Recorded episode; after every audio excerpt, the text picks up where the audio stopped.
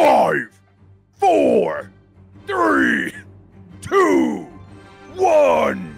Absolute Comics, welcome. My name is Benny and that is Sal. And tonight on the Royal Rumble, we're going to be talking about a lot of sad news in the world of comic books. We're then going to be talking about how the Doctor Strange 2 writer explains the other option that isn't in the movie for Scarlet Witch. We're going to be talking about the whole Tom Cruise fiasco. We're going to be talking about Guardians of the Galaxy 3 and what is going on with Ms. Marvel. No comic book reviews this week because I haven't read any because I'm on my way to New York. But don't worry, Sal also didn't read anything this week, so we got no comics to talk about. This is Absolute Comics, and it's brought to you by G Fuel. Use the code COMICS at checkout to get yourself a 10% off of your order at G Fuel. Thank you so much for watching. That's our new intro. That took so much energy out of me. Yeah, like I'm not doing that. Oh. Did you guys like that? How about that intro from now on? Do you like that intro?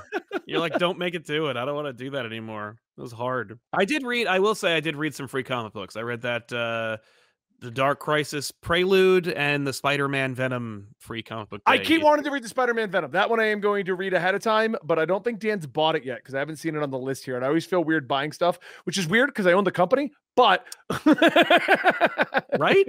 I do feel weird buying stuff because Dan's kind of in charge of that.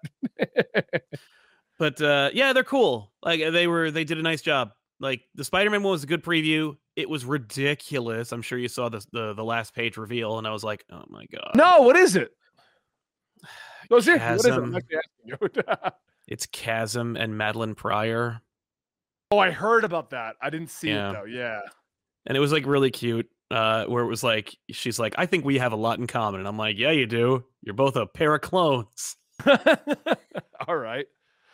It's fun. They're gonna crash the Hellfire Gala. Also, so is Moira X when she takes over Mary Jane's body or something. I don't know. Well, we'll find out. I got to read that, I guess. It's a quick read, by the way. Okay. Well, I mean, most comics nowadays are. It's all about the art, which is why I like them. Yeah. Actually, the Mary Jane. But speaking of art, since we don't have that much to talk about, we're going to get through our sadder news of the day. Comic book artist George Perez has passed away at age 67. If you don't know who that is, he wrote things like Infinity Gauntlet or drew things like Infinity Gauntlet, Crisis on Infinite Earths, and many, many more comics. Both Marvel and DC were giving him I think what made this kind of hit a little bit harder than Neil Adams, who also recently passed away. And I do have a personal story about Neil Adams that I want to tell. Yeah. But I think as we all kind of knew what was happening with George.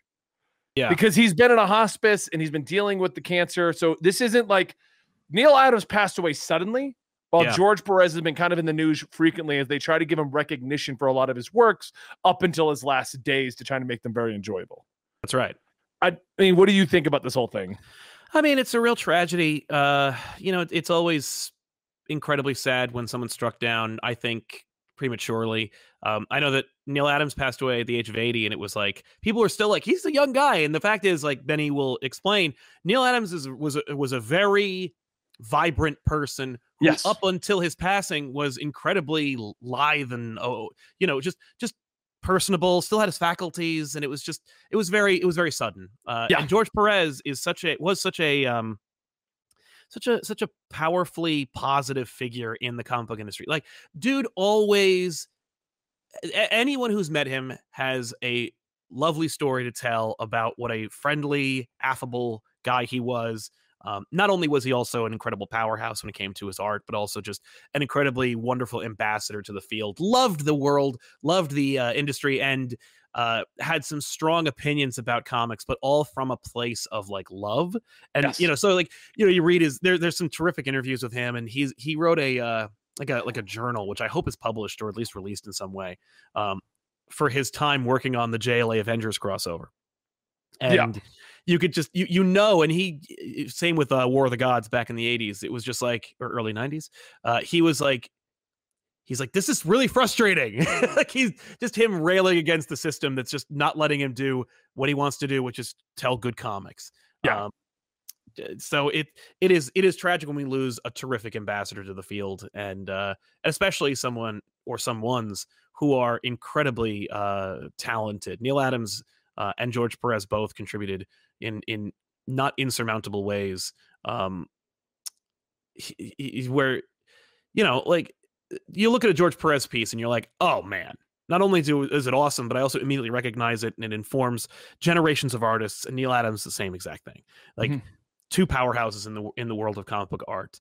Neil Adams also worked tirelessly towards creators' rights, trying to give his fellow peers a better opportunity to live and work. Having come through it all himself, he had a lot to say about it. You know, yeah, no, it's true. So we are honored by them. We appreciate their contributions, and they will be sorely missed. Yeah. There was a con that I went to with Rob, actually, that mm-hmm. Neil Adams was at. And Rob and I went on the show floor, and obviously Neil Adams had no idea who Rob and I were. And I've always felt weird talking to comic book artists and writers. I don't know, like, it's funny because I'll talk to, like, these celebrities from the movies, and I don't care. And it's like, I'll go to the comic book artists and writers, and, like, that's when I get nervous. Yes. And we went over, and Rob, because Neil Adams was just sitting at his giant booth. Because if you didn't know, he always had a giant booth when he went to a con. Yep. That had all of his works in it. And Rob just went over and asked him a simple question. And Neil Adams spent an hour of the intro of the con just telling us stories about the industry, not having any idea who we were or what we did, just talking about the industry with two fans of the industry.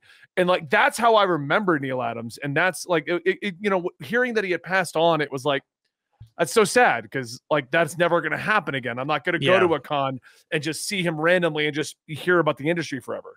No, it's true. And these guys, like, those who are still with us are fonts of information and value, and they are there to tell you about them. So if you do go to a convention in the future, and you are in a position to talk to some of these titans in the industry who will not be here forever, take the opportunity, make the time. Like, if you see Walt Simonson, talk to him, ask him questions. If you see JMD Mateus, people who are, like, who have been there and done that and contributed so much to the industry and have, I just know them personally, they have great stories to tell, and they're never not interesting.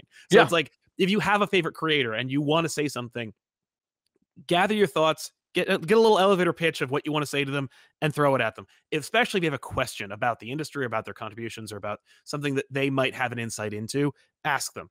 More often than not, I have, if I had 100 stories about running into creators and talking to them, maybe one of them was a negative experience. You know what I mean? Like, they're predominantly positive.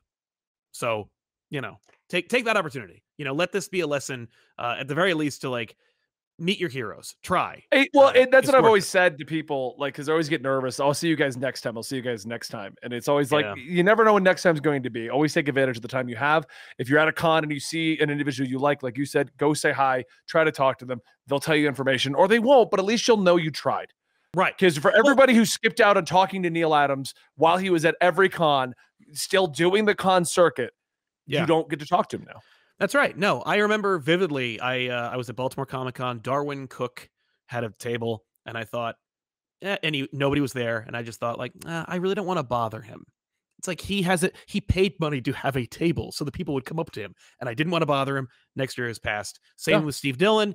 I have a couple of stories like that where I'm just like, oh, missed opportunities, and it just, you know, it doesn't mean anything. I'm sure it wouldn't have made his day or anything. It's just a thing where it's like, they were available. They made themselves available, and I didn't take that opportunity. Neil Adams, I did have an opportunity to talk to him. And George Perez, I ran into him one time outside of East Coast Comic-Con. He was walking towards the show. My wife and I were behind him, and he was unmistakable. You know, he was a big personality. He was wearing these flamboyant Hawaiian shirts. You see him walking. It was like summertime, and he had flip-flops. It was just, there he is. It's George Perez. Yeah. You know, his kind will never come again. So that moves us on to our second topic here, which is also kind of a sad one, at least from my perspective as to what happened, but it's Free Comic Book Day. Free Comic Book Day, Sal, has a lot of more enjoyable things, but I haven't said much about this since it happened, but I have not been back to my comic store since March. and I haven't said it here, and I don't know why, probably just because I'm trying to not really too much dwell on it, but my comic shop owner, Jason, who you guys may know from like early videos on ComicStorian, he passed away at the beginning of March. I was live doing stuff on the internet, and like I think I was in like some review or something, and somebody showed up midway through to inform me while live that he had passed away. And Jason, I hadn't really chatted with very much in the last couple of years, but he was one of the first friends I had when I came to Colorado. So it kind of hit me in a weird way because like I hadn't really talked to him in a while, but it was always one of those I kept meaning to get back into the habit of going to the comic book store on a regular basis. Yeah. And for me, I just completely missed Free Comic Book Day. Didn't even realize it. And that's what I also realized. I haven't even gone and picked up a new book from the store in almost 3 months because of that situation. Yeah. So I'm sorry to hear that, man. And I remember you saying so, I think privately, and I was like, oh, I remember Jason from your early videos. Like he was a prominent figure for a while. That's your comic shop. It is. And it just goes back to what I'm saying. And it does relate to George Perez. And it does relate to Neil Adams. Never pass up on an opportunity to talk to somebody. Never. If you're always worried you're going to like bother them or something like that, you know what? If you bother them, that's going to happen. But at least you'll know you've tried and you tried to do something like that. Yeah. So, yeah. You could apply this to anything outside of just comic books, but like, yeah, like if it can be a lesson, let it be at the very least, like something to help you spur you into showing someone that matters to you, that they matter to you. And I kept meaning to go back to the store. And that's what really kind of hit me hard because it was when I got the information, it was Saturday and I currently was planning that week to go and see Jason on that Sunday because we were going to talk about some D&D stuff. And I was like, well, I'll just swing over and see him on Sunday. Well, Sunday never happened, and then I haven't gone back to the shop since. So yeah, it's real shame. Yeah, sorry. Sad opening to today's episode, isn't it? Yeah, it is. So let's move on to the next topic then. Well, do you have any fun stories about this comic book day you want to share with the audience? Oh, Free Comic Book Day was a fun time. I was a little under the weather, but you know, I masked up and I took care of business, and we hit up a couple of shops and had a great time. Free Comic Book Day. Everyone missed you yesterday here. I know. I'm really sorry. Yeah, no, that was Saturday. But yes, I was Saturday I was like, oh, I think I'm okay, and then Sunday I was on my ass, and then I just licked my wounds until. Well, I'm still sick, but but it isn't. You woke up yesterday and couldn't show up. Yeah, I was wrecked. But and you might be able to hear it in my voice and in my nose.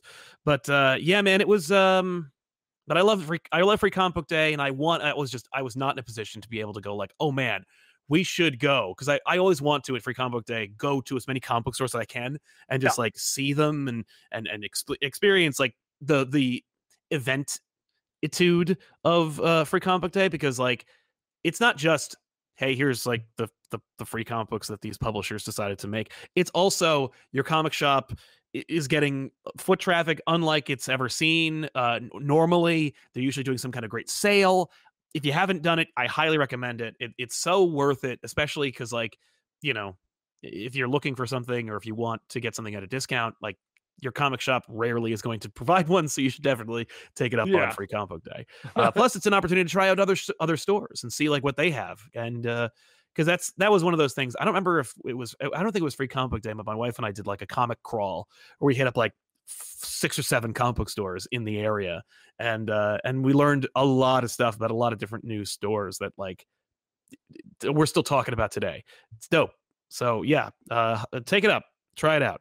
I would definitely recommend it, and a lot of the stores still have those free comics still there, so you can definitely go check them out. That's true. The good ones like Spider-Man Venom are probably gone, and I was just looking while you were telling your story. It's not on Comixology. That's how I have not read it. It'll probably drop tomorrow because Comixology is always like late on the Free Comic Book Day stuff. Yes, so which is probably a good idea. Well, the whole idea is to get you at a store, not download it immediately and then know it and you know go read it. So yeah. But yeah, Free Comic Book Day passed, and that's the situation with that. So let's move on to more newsworthy kind of stuff. Well, that's not a broad, but you know what I mean. You know what I mean? Yeah, more news oriented stuff, more stuff that's happening in the world of what you were here to watch. Dark Crisis #0 updates the multiverse origin, stating that all of the crises tie back to the Great Darkness, and that 2008's final crisis was the turning point for the Great Darkness, serving as the event that made the Darkness realize that superheroes were its true enemy. Yep. So it's just tying it all back together. I'm not against this because, like, I didn't realize 2008's final crisis, and then they did 2011's New 52. Like, they didn't even wait. They did a Crisis and then did like barely anything and then Crisis. Yeah, well, Flashpoint was never meant to be a crisis. You know, you can tell from not just the fact that like it comes out of nowhere, but also the fact that like Flashpoint sold really bad when it first came out.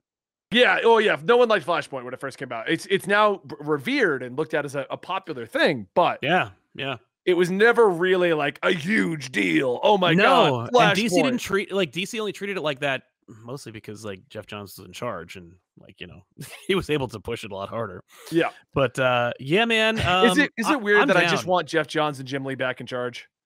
I mean, Jim Lee is in charge. Yeah, but without Jeff Johns, Jeff Johns like kept everything in line. I love it, hate it, disagree, agree, believe the rumors, don't believe the rumors. It's all rumors, and we don't know what happened. At the end of the day, when Jeff Johns was in charge of DC, it was at least having a direction, right? There was a coherent direction. It was him and who was the other gentleman that got a blame for everything and hated Nightwing? Dan DiDio. The two of them made sure DC didn't feel all over the place like it does right now. Yes, absolutely. Well, like, here's the thing. Yes, you're absolutely right. Right now, DC seems directionless. And, or at least over the last 2 years, DC has seemed directionless. I would say that DC is right now allowing itself to appear directionless, despite the fact that like you had Infinite Frontier go into Justice League Incarnate, go into Justice League 75, goes into Dark Crisis. Like there is a direction if you are willing to accept it or look at it. It's just that not everything is tied in. You know, like we had yet another unsellable Wonder Woman event that nobody freaking bought. Trial of the Amazons came and went. Here's what irritates me. That didn't sell, and now we're gonna get more people being like, "But where's all the Wonder Woman comics and the Wonder Woman events?" And where it is you didn't buy it. Yeah. Where it is you didn't watch videos on it. Where it is like, no, you did not interact with it on any level, and that's why they don't make them. Yeah. No. The Wonder Woman doesn't sell for a number of reasons, and it isn't because like she doesn't have enough events. It's because that marketing isn't behind it, and the audience is either uninterested or unaware of it. I don't know which is which, because every time that you say out loud, like, "Hey, I don't think Wonder Woman sells," people come out of the woodwork. People who don't read comic books, never buy them, come out of the woodwork to go like, "Hey, well, what are you talking about? Wonder Woman's one of the most iconic female superheroes of all time." It's like, yeah, she is. Yeah. And a book don't sell. The book doesn't sell. If it doesn't say Batman on it, it doesn't sell. Like, I don't get why people don't get that. This isn't a situation of there's so much hate for Wonder Woman because nobody wants a female-led superhero. No, you're not buying it. Yeah. And to be fair, DC ain't selling it neither. Like the problem is DC is their marketing is tone deaf, and like it refuses to push things that either aren't Batman or they just don't know, you know, like when you hear about like Black Label, you know, like there are a ton of Black Label books that keep coming out and you never hear about half of them, you know, because on one hand they're resting on their laurels because most of them are Batman books and they're just like, well, Batman will sell. That'll be fine. And on the other hand, it's like, I don't know. I don't think that like I have a personal stake in it where I'm like, I don't think they even care anymore because like Snyder kind of like spearheaded the Black label. And now that he's not really there, no one's there to push it. Yep. And Jeff Johns, like him or leave him, when he was at DC and he was like COO, I think, or CCO, Chief Creative Officer. Like when he was there, he was like, this is the direction. Here's what we're doing. And then dictated the line. Whereas right now, there's nobody at the managerial level at DC that's like, here's what the direction is. Like you, poor Josh Williamson, you know, dude's like, I've been laying the groundwork here. But it's like, at the end of the day, what does he do? He writes the stories. All he can do is write the books. Yeah. But like you could tell DC's just like, hey, could you tell people to buy the book you're writing? And I can imagine him just being like, could you sell them, please? Well, like, my job is to write it. I'm being paid to write, man, not to like sell your books for you. Well, and that's the worst part about what's happening right now is like, so a lot of people in our comments are even saying they didn't even know the Wonder Woman event happened. And I'll admit, I didn't see any promotion for it. And to make it even more obvious, so yes, I go through periods where I don't read comics for a week or two at a time because I'm saving up for a trip. I read like 40 books on that trip to LA. Yeah. And I didn't see Wonder Woman promoted once in them. No. Unless it was the back page, because that's the only one I won't read because I'm flipping through them. Yeah. Like, and the only promotion I even saw in there was them promoting the Batman Beyond White Knight stuff. Right. That's all I saw promoted in the DC books. Yeah, which, like, they don't need. Like, you don't need to promote the White Knight's book because it's already a big seller. Like, the last two sold great, and it's Batman. You're good. I don't know, man. It's ridiculous. And like, here's the thing. I just looked in my thing of them buying stuff, and they just bought another issue of Batgirls. I keep forgetting Batgirls exists. I don't, but like Batgirls is not a book for me. Like, it is marketed for somebody else, and I appreciate it. Yeah, I think it's just it's very stylized, very distinct. It's for an audience that isn't me, but I recognize I'm like, this is actually like this is well made. This is a well made book. I'm not the target audience, but I do appreciate that it exists. And I read the first two issues. I was like, yeah, okay, that's not for me. But I'm not gonna be like boo. But also, it has Bat in the title. So, like, I think for them, they're like, well, it's part of the whole, like, Katamari ball that is marketing for Batman, which is just let Batman roll and he'll sell, you know? Right.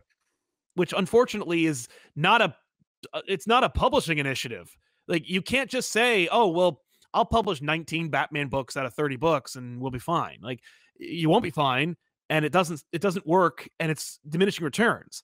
Like, you can't just become Batman Comics, even though, of course, DC Comics is Detective Comics.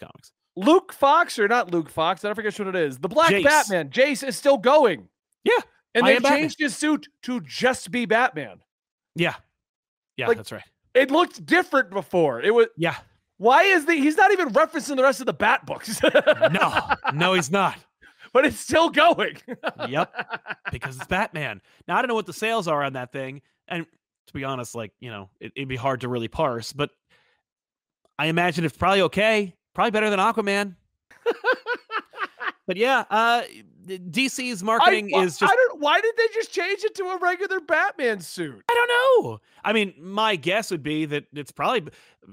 If I had to guess, it's because the creative team behind it was like, we want him to look like real Batman. Like, we want to have him take over a Batman suit. Like, because I can't... Unless somebody upstairs is like, make him wear the regular Batman suit. I mean, I don't know. I do know that... Well, his other one was not even that far different from the regular Batman suit. No, it wasn't too different. It was just... But it was distinct enough to be like, that is that Batman. Yeah. Now it just looks like Batman, but he's black. Like, yeah, it doesn't have any difference anymore. No. Yeah, that's right. I saw it in a promotional thing for Dark Crisis, where I was like, that's just Jace in a regular Batman suit. Yeah, he's just in the regular suit now. I still find it weird that he's a part of the family where the bat wingsuit was a thing, and he's not using that. No, because the other one is Luke is Batwing. Is he back to being Batwing? Because I read I literally covered the origin of Jace, and Luke is like, yeah, I used to be Batwing, but I'm just kind of it's hanging up in the closet now. I'm right? Just I thought he did, but I don't know. I don't feel read like a lot of Bat books anymore. Happened to the Fox family, because it got a little crazy, it looks like. Yeah, apparently it did. It got yeah, I don't know. I'm not reading a lot of Bat books right now. I'm not reading any Batman books right now. Oh, the comic books are getting weird. Let's just move on to the next topic. Yeah, let's move on. Doctor Strange 2 writer explains that he aimed to keep Scarlet Witch true to her comic book motivations, and that they had two options for the movie. Before anyone checks out, this will not be spoilers. Don't worry. This is spoilers for a movie that doesn't exist. Right. He said one direction was what happens in Doctor Strange 2. But the other direction, the other one being that Scarlet Witch...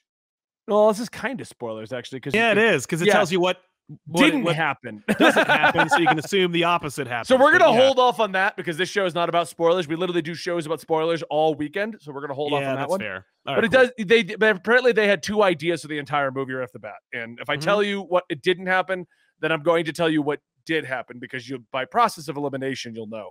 Exactly. No, that's fair. At least I caught it. At least I caught it before I read that. You did. Yeah. I was like, no, all right, we're going to, We're just going to spoil Doctor Strange again. Yeah. All right. So next up, we've got So this is kind of a spoiler if you believed every cameo that was supposedly leaked, because we're going to talk about a cameo that doesn't happen. Okay. Right. So take that. If you don't want to hear that, because you're like, nope, that's too much, I don't want to hear that, then take a 5-minute break from the podcast. Yeah. Okay? Doctor Strange 2, they explain that there is a hidden, unreleased cut of the film. I have seen these tweets. Yes. But, and I was talking about this beforehand. I am so tired of all of these we make shit up Twitter accounts and Reddit accounts and everybody. They make shit up, get one thing right, and now we're geniuses. We thought of it all. So a lot of these accounts are doubling down, stating that all of those crazier cameos were planned. They were going to happen. And they're claiming that it is a hidden, unreleased cut of the Doctor Strange movie. And in that hidden, unreleased cut, they actually filmed Tom Cruise as an Iron Man cameo. Right. There is no such cut. The cameo never went beyond conversations within Marvel. The writer did state that they would have tried, but due to Cruise filming back-to-back Mission Impossible movies, they couldn't get his availability down. These fan accounts are also claiming that things like Deadpool, Hugh Jackman, all these crazier other cameos were actually in the movie, but they didn't film them. They didn't film them, but they were in the movie's original draft, but they're saving it for the unannounced Secret Wars movie. I'm seeing people talk about Secret Wars, and I think I've referred to the fact that like Secret Wars would be like the big like Endgame 2 as a like, yeah, what else are you gonna do? But people are now saying like, well, with Secret Wars confirmed, and I'm like, that ain't confirmed. Yeah, no one has said Secret Wars. The only thing that has happened is it's not really. No, it is kind of spoilers. So I'm not even gonna talk about that. No, Secret Wars is not confirmed, is what I'm gonna state. Okay, right. Stuff does happen that could. Possibly, but it's so loosely implied, it could easily not. Yes, that's right. That's right. I wouldn't be very surprised if they didn't do it. But I feel like the problem here is with these accounts is they all got their rocks off and their hype up off of Spider-Man No Way Home, because Sony at no point confirmed any of those cameos. So they were able to keep stating that these were happening. These are happening. And everyone's like, oh my God, they got it all right. Well, with Doctor Strange, there wasn't any real leaks up until like a week before. We didn't have any real leaks. Everyone was speculating all the way up until a week before. And that speculation list got massive with things like Tom Cruise, Hugh Jackman. And then when the movie finally came out, and I'm not going to spoil it here, but you probably have seen all the cameos. We didn't get anywhere near the 30 they thought was going to happen. No. Well, because, and you know what's really frustrating about it is because, and it's the problem that I think we all heard, or like that some of us suspected, which was, you know, people were hyped about this being like a cameo fest because nobody was really that hyped about Doctor Strange. Yeah. Like, and that could not be more apparent than in our own bottom line, because whenever we made videos about Doctor Strange, they tanked. And it's like, yeah, people are like, oh, but people just don't want to watch your videos. They want to see Doctor Strange. And you're right. There's a portion of people that want to do that. But I will clarify just so you guys understand. Batman movie comes out. We do Batman. That's double the views easy on that video. Spider-Man comes out. We do Spider-Man. Double the views easy on that video. Doctor Strange comes out. Lowest performing video in the last year on my channel. Like, explain that. It's just, and I don't know what it is, because even, like, here's the thing. Even by accident, it should do well. Like, yeah. Just from the perspective of people are searching for Doctor Strange to even look up movie times, it should do well. Yeah. Or well enough to like it, but this is more like a dearth. Like, I don't know. It was insane. I was like, you know this what I'm is really do? Weird. What's While that? We're here, I'm going to look up my local theater. I'm going to see how many tickets to Doctor Strange I can get tonight if I was curious, if I wanted to go see it. Good idea. 7 o'clock tonight, reserved seating. So you have to book these. Yeah. Half the theater's open. Of course. It's still half full, but half the theater is open. Yeah, I mean, it's, what is it, Tuesday? So, yeah. I mean, on one hand, it's like, it's during the week, but yeah, let me tell you something. My theater was, I think we had 20 people on opening weekend. Yeah. Oh, ours is packed. Ours is packed. Yeah. We went at 5:30, but like still, you know, weird. The box office made more, that's true. We could just look at the box office. Oh yeah, I think it's really well. That doesn't change the hype levels though, because no, and that's what's so weird. And I think it's because people were excited about the well, cameos. Here's the thing. Here's the thing. You say it did well in the box office. Even Eternals, which is the divisive, no one watched it supposedly movie, right? Did like 800,000 or something stupid. Yeah, no, it did. Yeah, Eternals. I think I don't remember if I haven't looked. If it says MCU, it will by default do a certain amount, but that doesn't translate into a lot of hype after the movie. Yeah, that's true. Where did it end? It ended domestic opening is the 11th place all time, putting it right behind Age of Ultron and Incredibles. December's No Way Home was 260 million. Avengers Infinity Wars 257 million on the opening weekend. It's 28% behind both of those. It is the 7th biggest opening. So then why isn't it more hyped up and keep going? I don't know. And I think it's just because people were excited about the cameos and the surprises. And because they weren't there, people got like, I don't know. Maybe. And it did 38% better than Batman. Now, Batman ended at the end of all of it with a good amount, but it looks like Doctor Strange is on path to do much better. You know, Doctor Strange. What did Eternals do at the end of it? Because I like to use that as a litmus test, because a lot of people say that Eternals is one of the worst MCU movies ever. This is the first bomb. Yeah.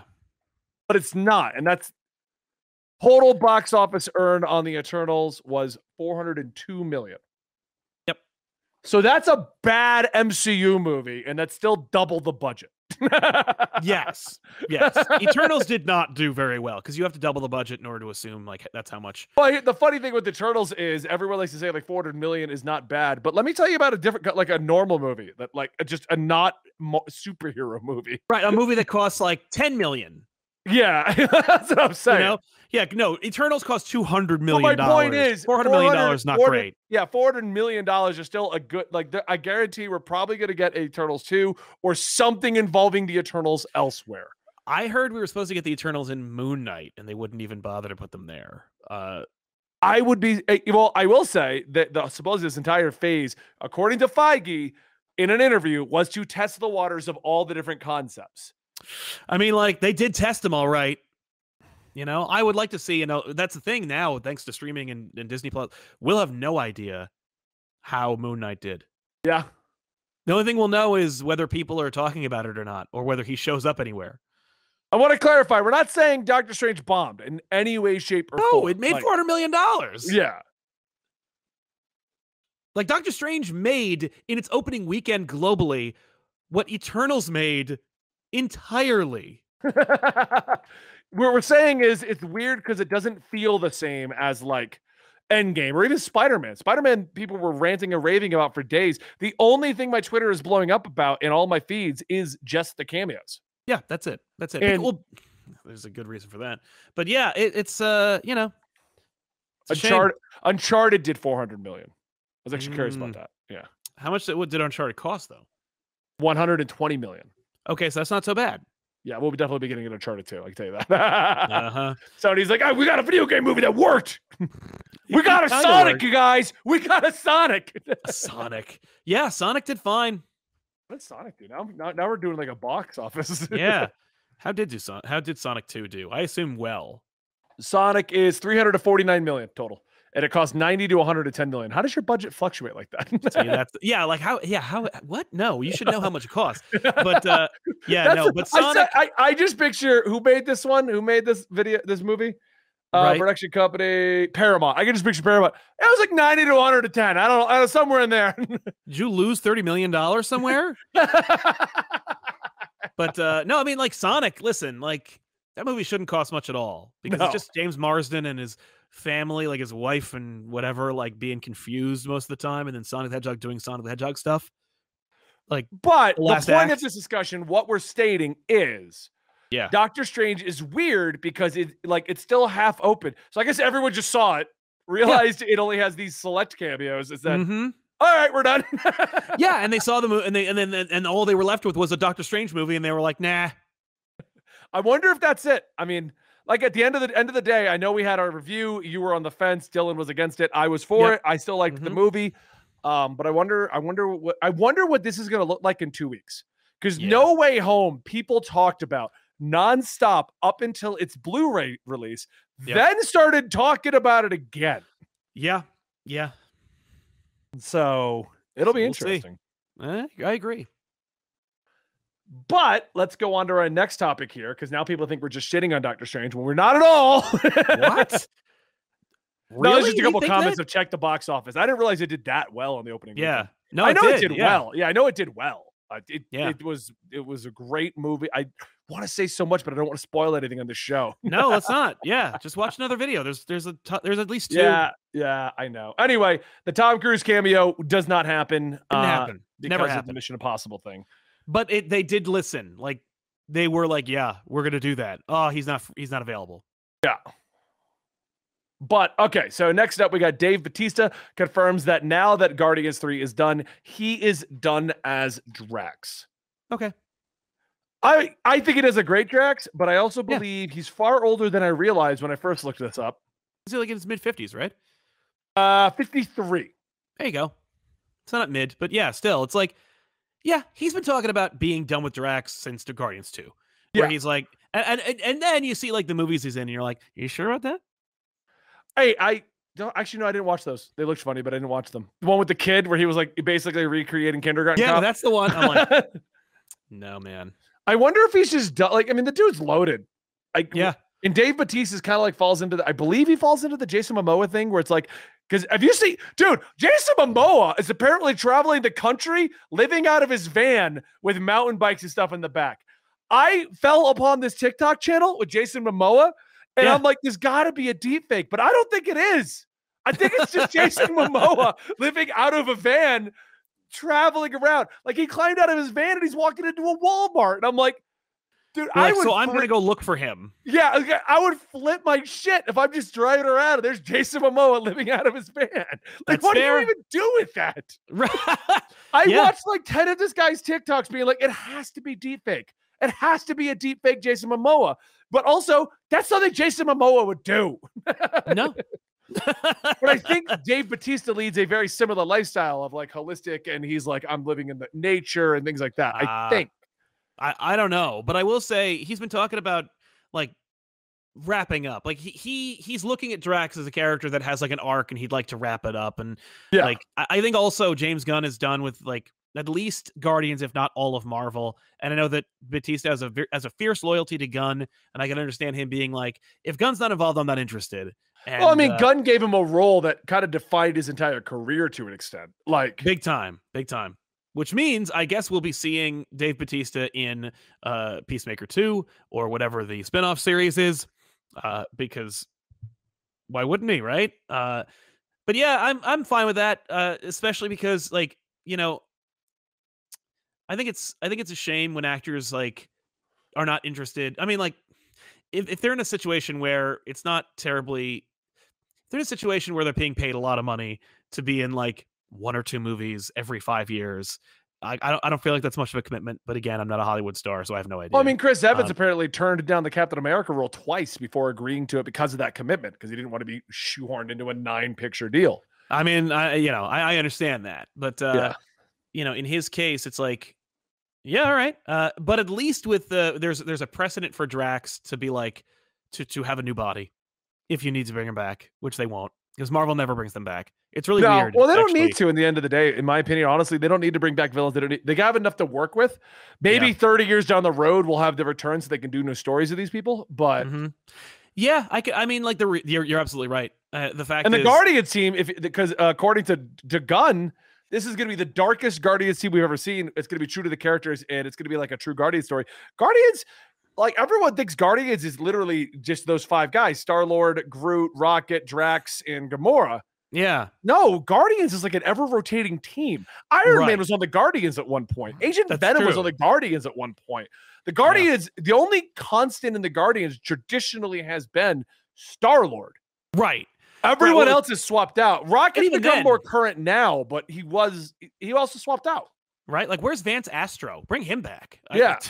I genuinely am like, yeah, that's the other thing is that the Guardians, you could make a Guardians 4 and it's by like Taika Waititi or whoever, and it could be an entirely different team. Hell, you could do Guardians 4 and it's just starring the Ravagers that they teased at the end of Guardians 2. Doesn't really matter. Or whoever shows up in this one.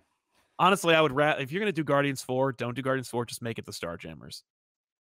Yeah, I'm on board. I mean, I'd like it.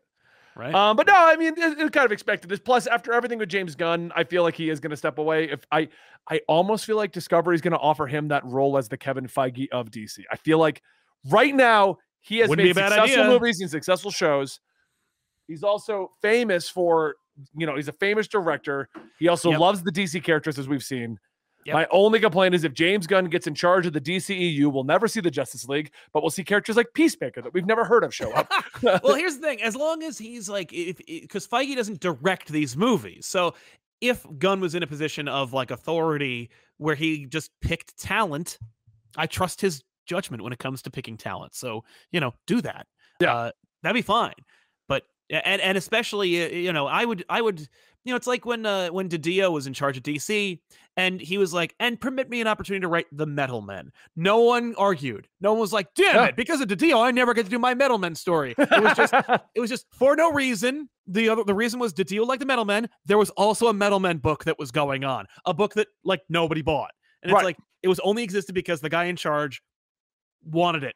And, you know, if James Gunn, you know, it would be the same thing as if Feige was a big old fan of like, now I'm trying to think of like a bottom feeding nobody who cares about this character. Like if Feige was a huge Sleepwalker fan, I know people are going to be like, Sleepwalker, so I like that character. But like Sleepwalker, and it's like, okay, so every once in a while Sleepwalker shows up or he gets like a show. And it's like only because Feige really wants to direct that character. Like no one would complain because who cares? But this is, you know, but Gunn makes good movies, so I'm fine with that. Yeah, I'd be on board with that. I know a lot of people that are against it, but I do agree. Just like I want to see Jeff Johns back in charge of the comics, we have some kind of a direction. Even if you want to keep making individual movies, I'm okay with that. Just have somebody who can kind of corral what's going on. Yeah, yeah. You need somebody. The fact that we have three Batman right now should be intentional, not what seemingly is accidental. Yeah. They don't care. That's what I mean. Like the fact that like that should be an intentional decision, not a, well, we can't get Pattinson to come back and Affleck's out right now, but we're not technically firing either of them. So let's just get Michael Keaton back. Like, no. What are you doing? Yeah. I don't know what that plan is. There is no plan. The reality is there's no plan. Why have you not signed people to 9-picture deals? Marvel's done it for 10 years, man. Yeah. It's not like you're a relatively new studio, Warner's, just do that. And they're like, no, because they pay a lot of money with those 9-picture deals. Yeah. I don't know. It's weird. I hope Discovery fixes it. But anyway, back to our next topic here. Me too. This is the interesting thing. So first off, we were joking that Ms. Marvel's not going to be out for like a year at this point. Mm-hmm. Turns out it comes out next month. What? Did you not know that? Did you not know it's coming out? No. The trailer that dropped, I watched it just in case we had to do a reaction for the channel. Yeah. It was only 30 seconds and it ends with next month. What? Okay. That's going to be right on top of Obi-Wan. The release date for the Ms. Marvel TV show is June 8th. Okay. Remember we thought it was going to be, the next one was going to be She-Hulk. Yeah. Nope. Ms. Marvel. Okay. But apparently they've also changed her origins and her powers. Yeah, of course. Which we all kind of were like, are they going to just, I never think to myself whenever they make an MCU project, so are they going to change their origin and powers? But with Ms. Marvel, we were like, so do you think they're going to change her origin and power? Like, we were always talking about whether they were going to do that. And yeah, they're going to do that. They're going to do it. So how do you feel about it? I feel it's weird. I actually do feel like of all the superheroes, Ms. Marvel is one of the few characters that literally opened up a world of comics to an entire different religion and culture. Yeah, that's right. It did, and it succeeded. It's like a good book. Yeah, and they're going to completely change it all. Yeah, they are. Why? I don't know. I mean, I on one hand, I kind of understand why. I mean, look at Ms. Marvel's origins. Why? What? When did Ms. Marvel get invented? Oh, right around the time when there was that Fox Disney problem. So they were really pushing Inhumans, right? And so they were like, well, we really don't want to. We really don't want to deal with that. On that token, you know, maybe Inhumans have appeared already, so maybe that's not the reason. I feel like the reason is primarily because because stretching looks really bad. And they're like, we can't make it look good. I mean, maybe that's the reason, but I just find the whole situation very weird. It is weird. It's weird also, like I saw the trailer, not the recent one, but I saw another, and I was like, okay, it's a kid's show. I'm not going to watch the show. We're going to have to watch the show. You got to review it with me. No, we'll see about that. He's like, we just hired Husson. We'll see about if I have to watch it. Yeah, we'll see if I have to watch it. I mean, like it was like Cloak and Dagger, where I'm like, okay, it's like on Freeform. No, I'm not gonna watch that.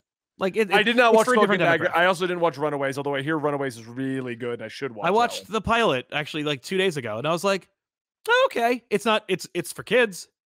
But like, you know, it's meant to be for like teens, you know. But you know, it was well made. I was like, oh, okay. That was the pilot, so I don't know. But that Ms. Marvel looks like it's pilot, because isn't it pretty much what turns into Riverdale? Like they go to the house with the people and they're like, oh, it's secretly we're all evil.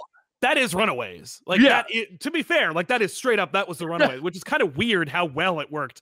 But you know, I was like, you know, but Ms. Marvel looks like it looks like a Disney show. That's the thing. Ms. Marvel looks like a Disney show, and I'm like, I think it's intended to, because I mean, look, Moon Knight at the end of the day, we're not the only ones that we're not entirely happy with it.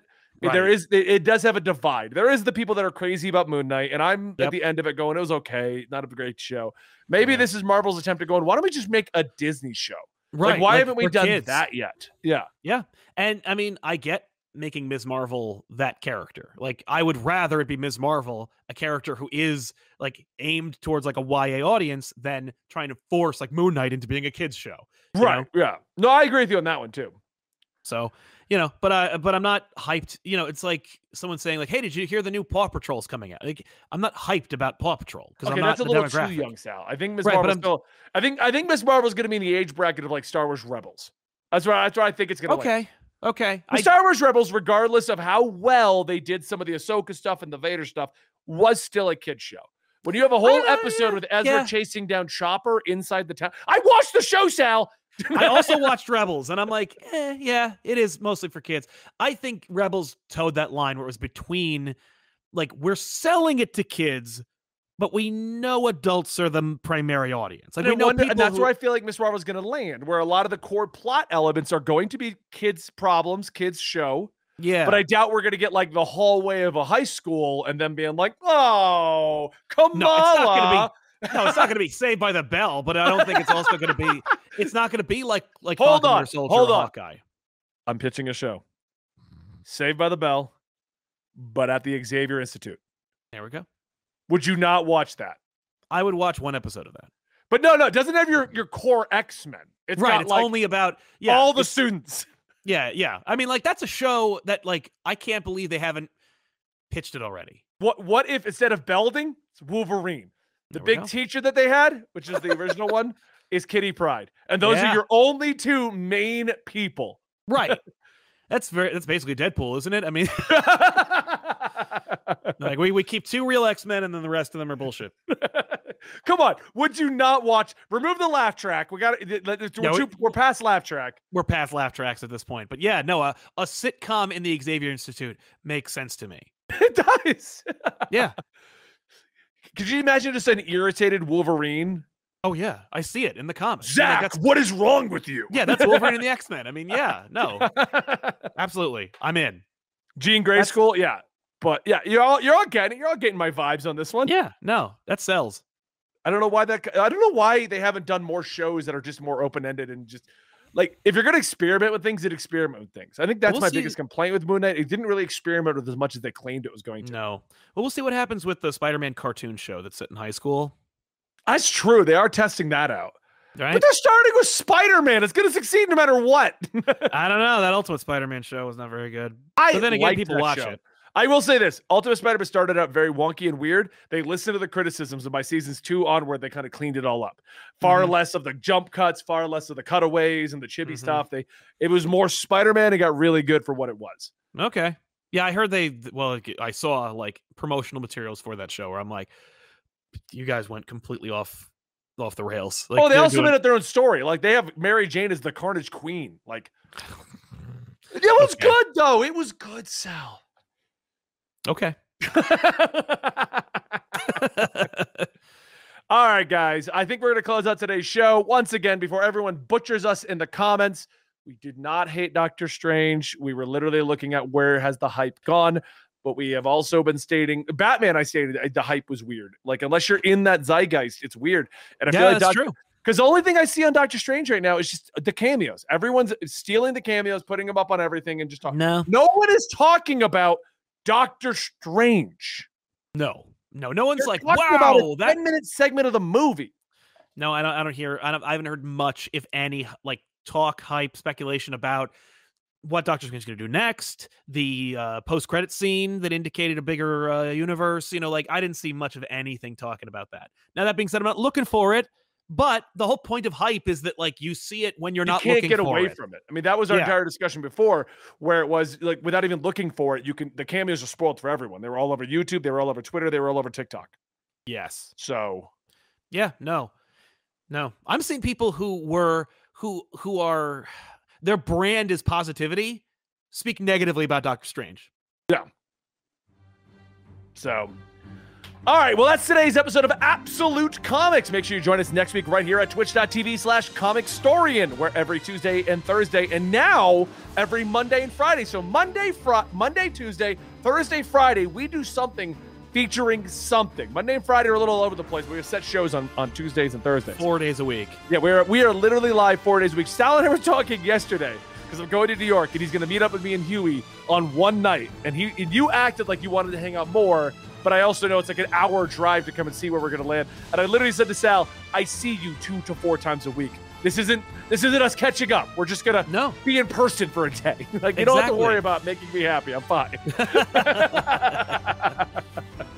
So, but yes, we go live all the time. Make sure you check out ComicStorian and Comic Pop. Those are our main channels. Check out Absolutely Marvel and DC. Please, please, please check out my newest brand. That's right. Benny has started another one.